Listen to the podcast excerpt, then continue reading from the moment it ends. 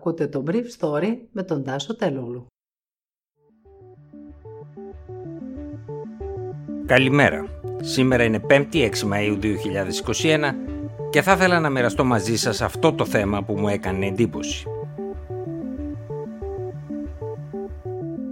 Η κυβέρνηση Biden θα υποστηρίξει μέτρα του προσωρινού περιορισμού της πνευματικής ιδιοκτησίας στα εμβόλια για την πιο γρήγορη αντιμετώπιση της πανδημίας.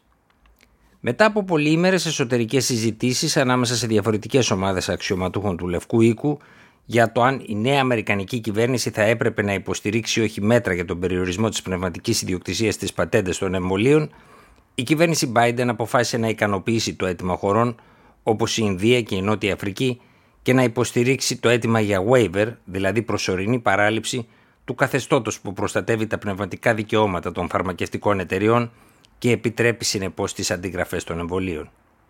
Μέχρι σήμερα η Αμερικανική κυβέρνηση αλλά και η μεγάλη φαρμακοβιομηχανία ήταν αντίθετες στο μέτρο αυτό. Ποια μορφή θα πάρει η Αμερικανική θέση στα πλαίσια του Παγκόσμιου Οργανισμού Εμπορίου παραμένει ακόμα άγνωστο. Η Κάθλιν Τάι ανακοίνωσε τη θέση της Αμερικανικής κυβέρνησης την Τετάρτη το απόγευμα. Αυτή είναι μια παγκόσμια κρίση υγείας, είπε, και οι έκτακτες συνθήκες επιβάλλουν έκτακτα μέτρα. Η Αμερικανική κυβέρνηση πιστεύει στην προστασία των πνευματικών δικαιωμάτων, δίνοντας έμφαση σε αυτά. Αλλά υποστηρίζοντας τις προσπάθειες για το τέλος της πανδημίας, συνέχισε η κυρία Τάι, στηρίζει την προσωρινή παράληψη αυτής της προστασίας για τα εμβόλια κατά του κορονοϊού.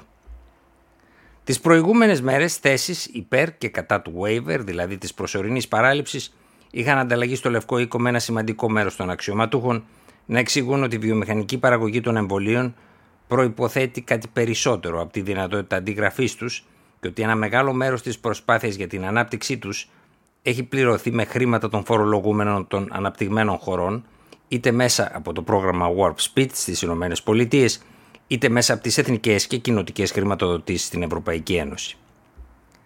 Ορισμένοι από εκείνους που υποστήριζαν τη θέση της βιομηχανίας φαρμάκων, η οποία είναι αντίθετη στην άρση της προστασίας της πατέντας, έστω και προσωρινά, σημείωναν ότι η δυνατότητα παραγωγής νέων εμβολίων, έστω και αντιγράφων, θα μειώσει δραστικά τον όγκο των πρώτων υλών που έτσι κι αλλιώς είναι δυσέβρετες.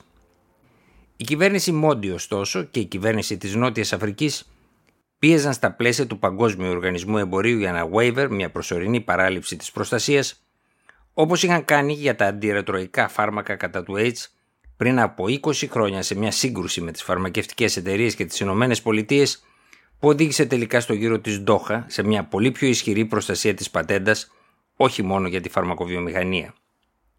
Η Κάθλιν Τάι είπε ότι η χώρα της τις επόμενες μέρες θα πάρει μέρος σε διαπραγματεύσεις στα πλαίσια του Παγκόσμιου Οργανισμού Εμπορίου για να πετύχει μια συνενετική λύση, η οποία για να βρεθεί προέβλεψε θα χρειαστούν αρκετές εβδομάδες.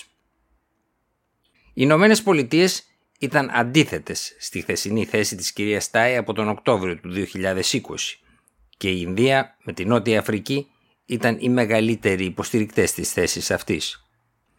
Με αυτό το waiver, δηλαδή την παράληψη προστασίας, μπορούμε να μοιραστούμε τις συνταγές των εμβολίων που έχουν αναπτυχθεί με πολλά εκατομμύρια δολάρια των φορολογούμενων, είπε ο Ρεπουμπλικάνος Λόιτ Τότζετ από το Τέξας, πρόεδρος μιας υποεπιτροπής του Κογκρέσου. Ο καλύτερος τρόπος να τελειώσει η θανάσιμη έλλειψη εμβολίων είναι να δώσουμε τη δυνατότητα σε περισσότερους κατασκευαστές να παράξουν τα εμβόλια. Και άλλοι βουλευτές, όπως ο πρώην σύμβουλος του Μπέρνι Σάντερς, Φαΐζ Σακύρ, που έκαναν λόμπι υπέρ της θέσης την οποία ανακοίνωσε χθες ο Λευκός Οίκος, εξέφρασαν τον ενθουσιασμό τους για την ανακοίνωση της κυρίας Στάι.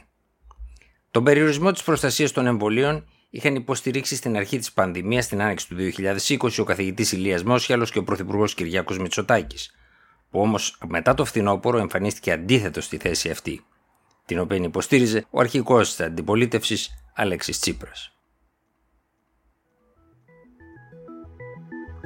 Ήταν το Brief Story για σήμερα 5η 6 Μαΐου 2021.